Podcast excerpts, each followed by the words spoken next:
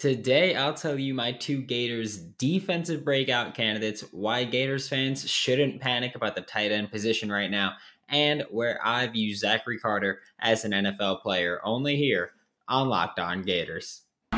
You are Locked On Gators, your daily podcast on the Florida Gators. Part of the Locked On Podcast Network, your team every day.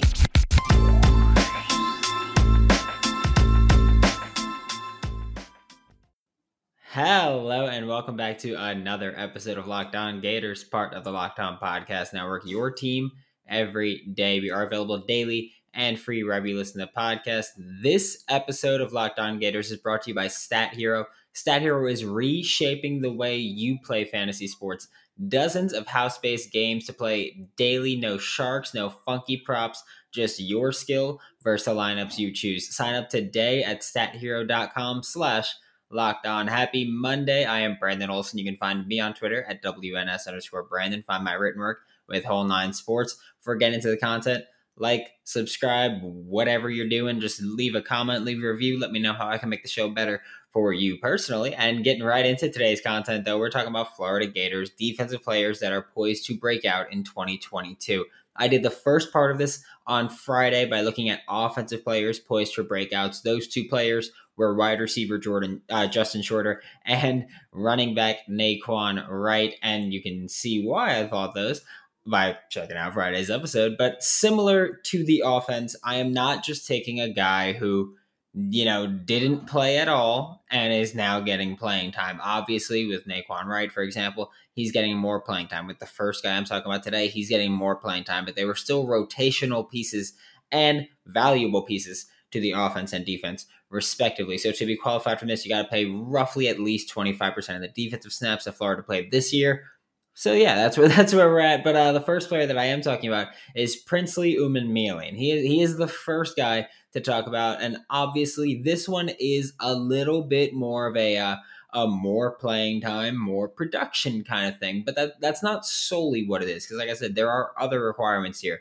Uh, I think pass rushers in general are really going to feast in this Patrick Toney, Sean Spencer defensive system that we're going to see in Gainesville this past year. I've spoken to a couple Gators, and I, I'm very, very excited for what we're going to see schematically here. Princely is someone who last year he wasn't able to perform to his, uh, I guess, optimal or ideal level because of Zachary Carter, who I, I love, but Princely and Zachary Carter are best be, you are best used in similar roles. Zachary Carter moved all around the defensive line. He was playing end, he was playing tackle, he, he was moving around.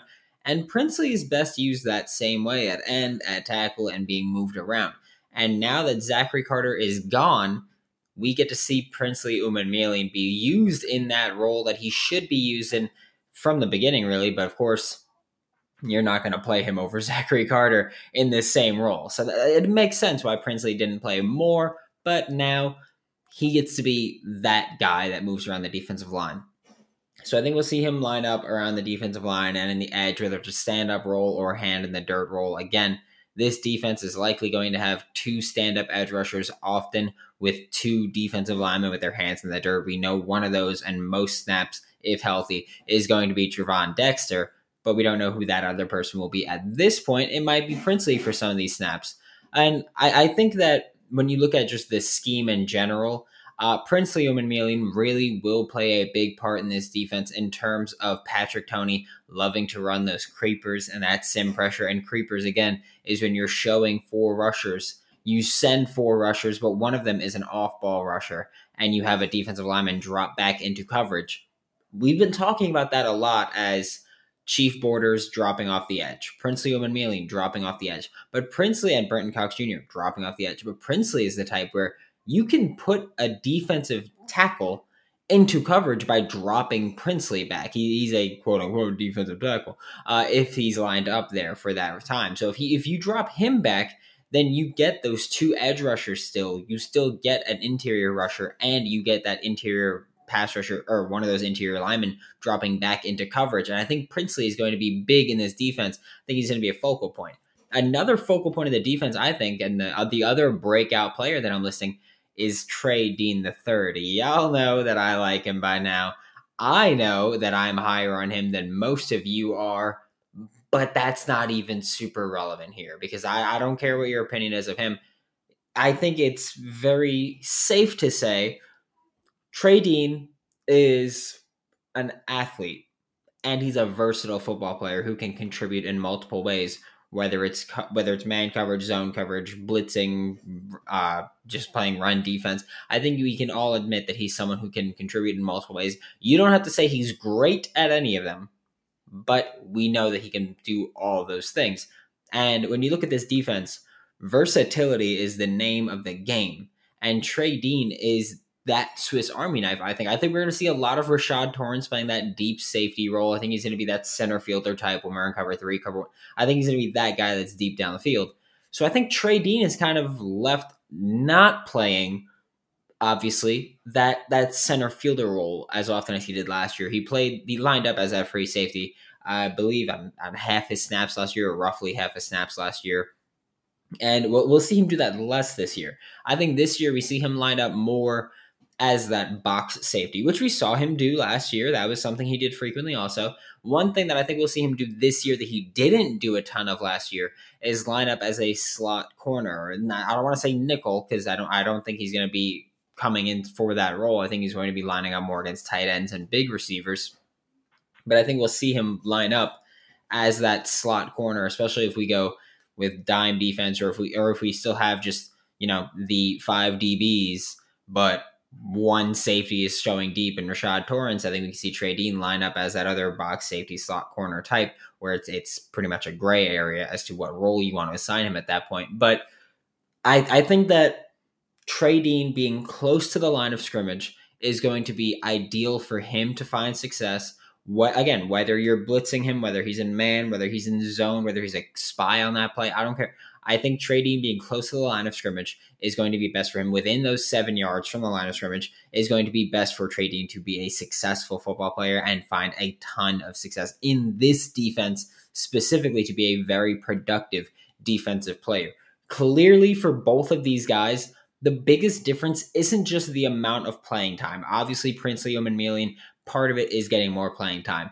But and it's not even the improvements that they might make individually. We don't know how much better they are from last year we don't know what they did this offseason to improve, but we know that they're probably going to be put in ideal positions to find success in this new defense. And that's the biggest thing I think we'll see is these players that, you know, I know a lot of listeners don't like Dean. They didn't think he was that great. And I know a lot of Twitter uh, Twitter Gators fans also talk about Dean not being that great. But I think he's going to be exceptionally better this year. He's going to look exceptionally better. And people are going to say, wow, he got so much better.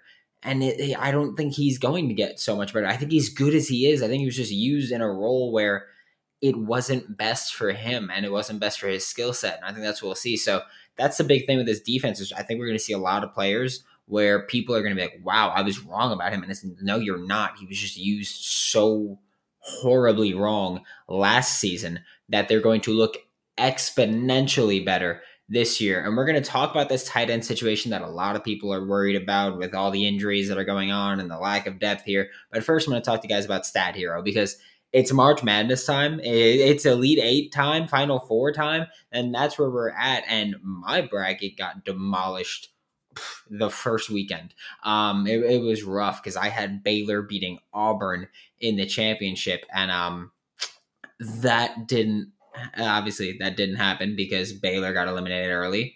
Auburn got eliminated kind of early. So it was uh, it, it is a rough March Madness for me, but luckily Stat Hero's NCAA single game pick'ems pit star players against each other in a hybrid of fantasy and sports gambling because Stat Hero gives you the advantage of you know not not knowing who you're going against. It's not a mystery at this point. You get to know who you're going against. That's why Stat Hero gamers win four times more often than elsewhere. You can sign up for free right now at stathero.com slash locked on. Use promo code locked on for a 100% deposit match. That is stathero.com slash locked on using promo code locked on, L O C K E D, no space O N, for a 100% deposit match. Terms and conditions may apply. Thanks again for making Locked On Gators your first listen of the day every day. We are available daily and free wherever you listen to podcasts. we're going to take a look at this tight end situation now because Florida's dealing with it. It's a little bit of a rough situation. You know, they're in a little bit of a predicament. They've got right now two healthy scholarship tight ends available after recent injuries to Nick Elksnis and Jonathan Odom. Uh, not sure exactly what the extent is of Nick Elksnis's injury yet. Jonathan Odom, we do know, is having shoulder surgery this coming week, so he's going to be out. I mean, you could say at least a, mo- a month or so. Uh, Gage Wilcox is also dealing with injuries. He's not practicing. Keon the Zipperer is tight end one and still practicing. Dante Zanders, who is a defensive player, and Noah Keeter, who is a defensive player, both in that front seven. Zanders is an edge rusher. Keeter's more of an off ball. Uh, they're both moving from the defensive side of the ball to tight end. Don't know yet if that's going to be a permanent move or if that's just a, a an in practice move, but I think it's going to be a permanent move because I think it'd be I think it'd be pretty messed up to take a defensive player, not have him practice with the defense, have him practice at tight end, and then say, yeah, no, you're not making this full time. This is just a a this is just a temporary fix because then he's losing valuable defensive snaps, and it's like, well, okay, then you don't view him as a serious defensive player here. So I, I think that these moves will be permanent.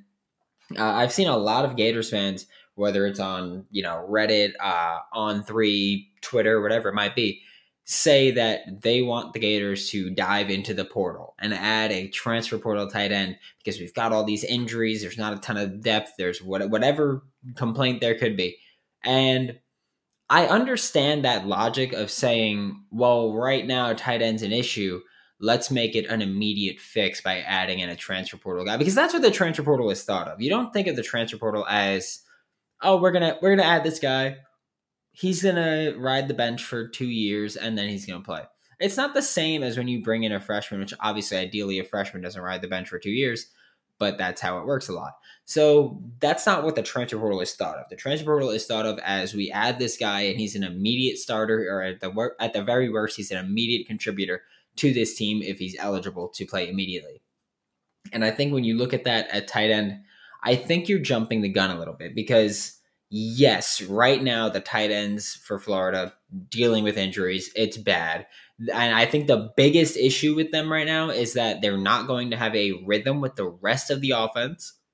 Uh, that they're not going to have a rhythm with the quarterbacks. That that is a concern, yes. But I don't think you look at this tight end room and you go, we need to add someone because we're going to add someone. In fact, in just a couple of months, we're going to add three people because we've got Tony Livingston is was an offensive tackle that is moving to tight end full time. You know, we spoke about it a lot when it was like recruiting season on the show. We talked about is he going to play interior offensive line? Is he going to play tackle? Is he going to play uh, tight end? What, what is he going to do? Because we know that his weight's changed a lot. We know that he took basketball more seriously, which is why he lost some of that weight. Um, but when he signed, when it was national signing day time or early national signing day time, he was announced by Florida as a tight end. So Tony Livingston is a tight end, great athlete, high ceiling. I don't think he's going to play early on just because I think it's hard to to move from tackle to tight end and just seamlessly do that. I think he might come in as that inline guy because we know that Billy Napier likes to use two tight ends a lot. One of them being an inline blocker, and Tony Livingston coming from tackle to tight end could kind of be that role for him. And then we also have Arlis Boardingham from California. Uh, he's coming in as a different kind of hybrid player. Tony Livingston is the hybrid player that's an offensive tackle to tight end.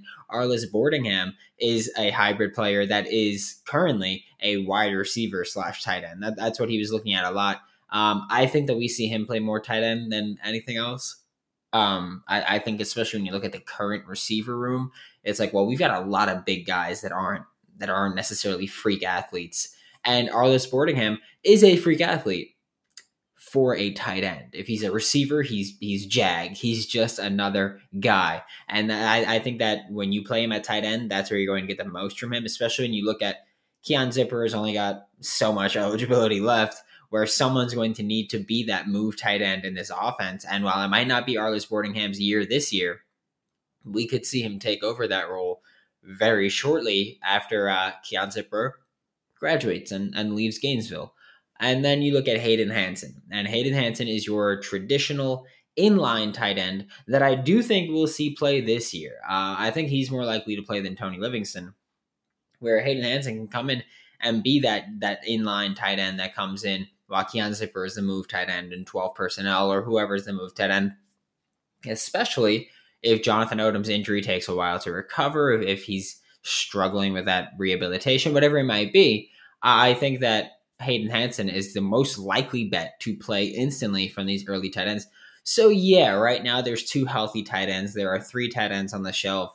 There's three tight ends coming in from high school this summer. Do you really want to add another name to that mix? I, I think you're getting really redundant when you continue adding tight ends to a group where it's already going to be a very young group. Nick Elksnis is young, Hayden Hansen is young, Arlis Boardingham is young, Tony Livingston's young, Jonathan Odom's pretty young, Keon Zipper has a year or two left. Like I, I, think that when you keep adding these guys to the room, especially when you add in uh, Dante Zanders and you add in Noah Keeter, now you've got a log jam at tight end, and it's not tight end's not like defensive back.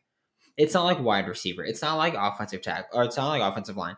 You can't get tight ends on the field as frequently as you can with defensive backs. You could put six, seven defensive backs on the field if you want. Not a great idea, but you could do that if that's something that you want to do. You can't put you can't put six or seven tight ends. You could put at most we'll probably see three, but most of the time we'll see one or two. And so I think creating a logjam at tight end is is a bad idea. So I don't want to add a tight end from the portal. And also the tight ends in the portal right now, not great, Bob. They're just they're just not ideal to add to your team. So I think yes, it, it sucks that right now we're looking at a tight end room that's going through injuries and that's going through depth issues. But I think long term, I think if you bring in a transfer tight end, you're creating a bigger issue than you're solving right now long term. Like, yes, you're solving a short term issue, but long term, you're creating a legitimate logjam. And these young guys that we brought in, Arlis Boardingham, Hayden Hansen, and Tony Livingston, who are all highly touted guys. Well, two of the three were very highly touted guys. Uh, you kind of give them, you incentivize transferring for them, and I don't think that's something that you want to do just because in spring ball you had a couple injuries pop up. So I think I think that's not the great idea to add a tight end. I'm not going to panic with the transfer portal. That's that's not the way to go in Gainesville. And I don't think that's the way that Billy Napier would go to begin with. We're about to talk about someone who didn't get to play under Billy Napier or Patrick Toney, but he is going to play in the NFL very soon in Zachary Carter and his NFL value. But first, I'm going to talk to you guys about Built Bar because it's spring break time. It's getting nice out. It's getting hot out. People are people are getting their summer bodies ready. And if you are, and if that's your goal, then you should add Built Bar to your plan. I added Built Bar to my plan because I have a hardcore sweet tooth. It's already coated though in 100% chocolate, which helps me there. Most bars have 130 calories, just four net carbs, along with 17 grams of protein, which is fantastic for me. Throw out the hidden stashes, the Reese's in the desk in the desk drawer, the, the Twix in your fridge, wink wink. Right now, whatever it might be, the Skittles, the M&Ms, whatever it is, just get Built Bar. You don't gotta sneak around. You don't gotta feel bad. Built Bar is always coming out with new limited time flavors, so you'll never get bored. Use promo code LOCKED15 to get 15% off of your next order. That is locked, L O C K E D, 1 5 to get 15% off of your next order with Built or BuiltBar.com. To wrap up today's show, we are talking about Zachary Carter's NFL value. Yesterday, I saw someone tweeted yesterday, obviously being Sunday, March 27th. Uh, I saw someone tweet at Zachary Carter to say, the Packers are getting him at pick 140 and that they would be ecstatic to get him at pick 140. That would be amazing. And I saw a response that I thought was very interesting and very funny, honestly, because it was from Zachary Carter. The person tagged Zachary Carter in the first tweet, and Zachary Carter responded, and uh, he said, "I'll be gone before then." He's like, "I'll be off the board before then," um, which is great because that also raises the question that people think Zachary Carter is going to be there at pick 140. Um, newsflash: he ain't gonna be there at pick 140. But that did get me wondering where will Zachary Carter go? Because he's someone that we talk about and there's a million opinions on him. He's not he's not this polarizing prospect. I mean, Kaiir Elam is more polarizing than Zachary Carter. But the thing with Zachary Carter is that NFL teams are going to view him vastly different. Like even even in their own coaching staffs and their own scouting staffs, their own scouting department, they're going to view Zachary Carter as a completely different player just because he's someone who you can say he's an interior pass rusher, or some people are going to say he's an edge rusher, he's an edge defender, sorry, edge defender. Um, some teams will view him, and some scouts will look at Zachary Carter and say, I think he's a fine pass rusher. He, he's a pass rushing specialist from the interior in nickel packages because he can also help against the run. And other people will say he is a run defending defensive end in a 4 3 front that can rush the passer.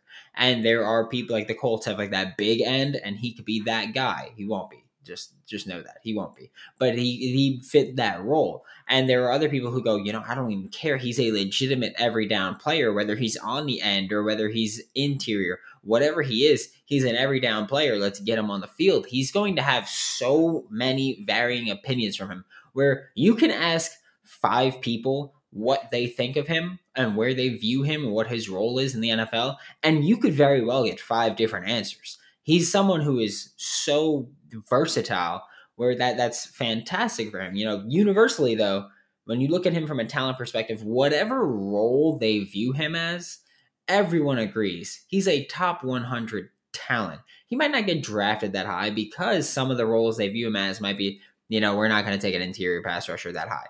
We're not going to take an edge run defender that high because he is a versatile player. And it's interesting to talk about his value too, because I said it earlier when talking about Trey Dean. I said versatility is the name of the game. And in college, that is way more true than it is in the NFL because offensively, we're seeing these NFL players be more versatile. We're seeing Deebo Samuel is an elite receiver, and whenever he's in the backfield, he's an elite running back, and he's playing a lot more at the running back spot. And we, we see things like that.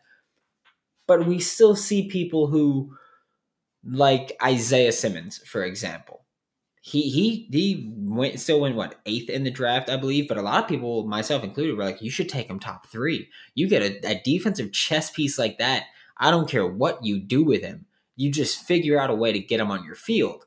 And you look at Zachary Carter, and he is that guy. It's like, well, Isaiah Simmons was. Is he a linebacker? Is he an edge rusher? Is he a safety? Micah Parsons. Is he a linebacker? Is he an edge rusher? What is he? Zachary Carter. Is he an interior pass rusher, an interior defender? Is he an edge defender? What is he? And I think you're looking at someone who is so versatile that it's a negative in the eyes of the the boomer NFL where they go he doesn't really have a position because he he can play multiple spots. So he has multiple positions or no positions. That's how you can look at it. It's the same argument as if you have two QBs you really have no QBs so it's the same argument as he has multiple positions or he really has no positions and if you don't have a clear cut position, can I plug you into any position and feel comfortable knowing that you're in a spot you'll succeed? Because if you're viewed as an interior pass rusher in nickel packages, then you're a specialist there. You're not an every down player, and they're not going to take you early. And so, so you get into that conversation of, is he so versatile that he doesn't have a position? I, again, I'm the type where it's like I don't care if you could play multiple roles. I want you on my team because you could fill multiple spots if I ever need that. So I, I'm very there for positional versatility. But there's a lot of people that aren't. A lot of NFL teams that still have not caught on to the times yet. There are teams like the Packers and the Bucs that are most common fits. They're the most commonly spoke about fits for Zachary Carter because the Packers have a meh defensive line unit the Bucs need to replace Ndamukong Suh for years. They they have that role that needs to be filled for years. But he's one of those few players where he can go to a defense where that's primarily a four man line, and you could play him on the interior or the exterior of that line. If it's a three man front, you could play him as that three to five tech. He's got a role in every defense. He's a scheme fit for every team. He might not hit the measurements that every team wants. He might not hit those thresholds, but scheme fit, pure scheme fit he is a scheme fit for every team. And I think once you hit that second round, like th- pick 33, once you hit there, we're looking at Zachary Carter as a possibility for every single pick, whether he goes in the second round or whether he somehow falls to the fifth round. We're looking at Zachary Carter's name every single pick because he is a scheme fit. He can fill multiple roles on a defense. He is a productive player. We know that he can get things done. So Zachary Carter is someone that we're going to look at from pick 33 on. And I've seen some people say, you know, they want him to go at 27 that early. It, it, it's like I said, it's going to be a vastly different opinion no matter who you ask from him. But we're looking at a future NFL player, and I think everyone agrees that he's going to be a successful NFL player. Thanks again for making Locked On Gators your first listen of the day. We are available daily and free wherever you listen to podcasts. We'll be back tomorrow to talk more about your Florida Gators. Now make your second listen Locked On NFL Draft. Ryan Tracy and former NFL quarterback Eric Crocker bring the NFL Draft to life every day with insight and analysis on college football prospects and NFL front offices. For Locked On Gators, I'm Brandon Olson. Don't forget to follow me on Twitter at WNS underscore Brandon. Find all my written work with Whole Nine Sports. That is W H O L E and I Any Sports. And I will see you all tomorrow.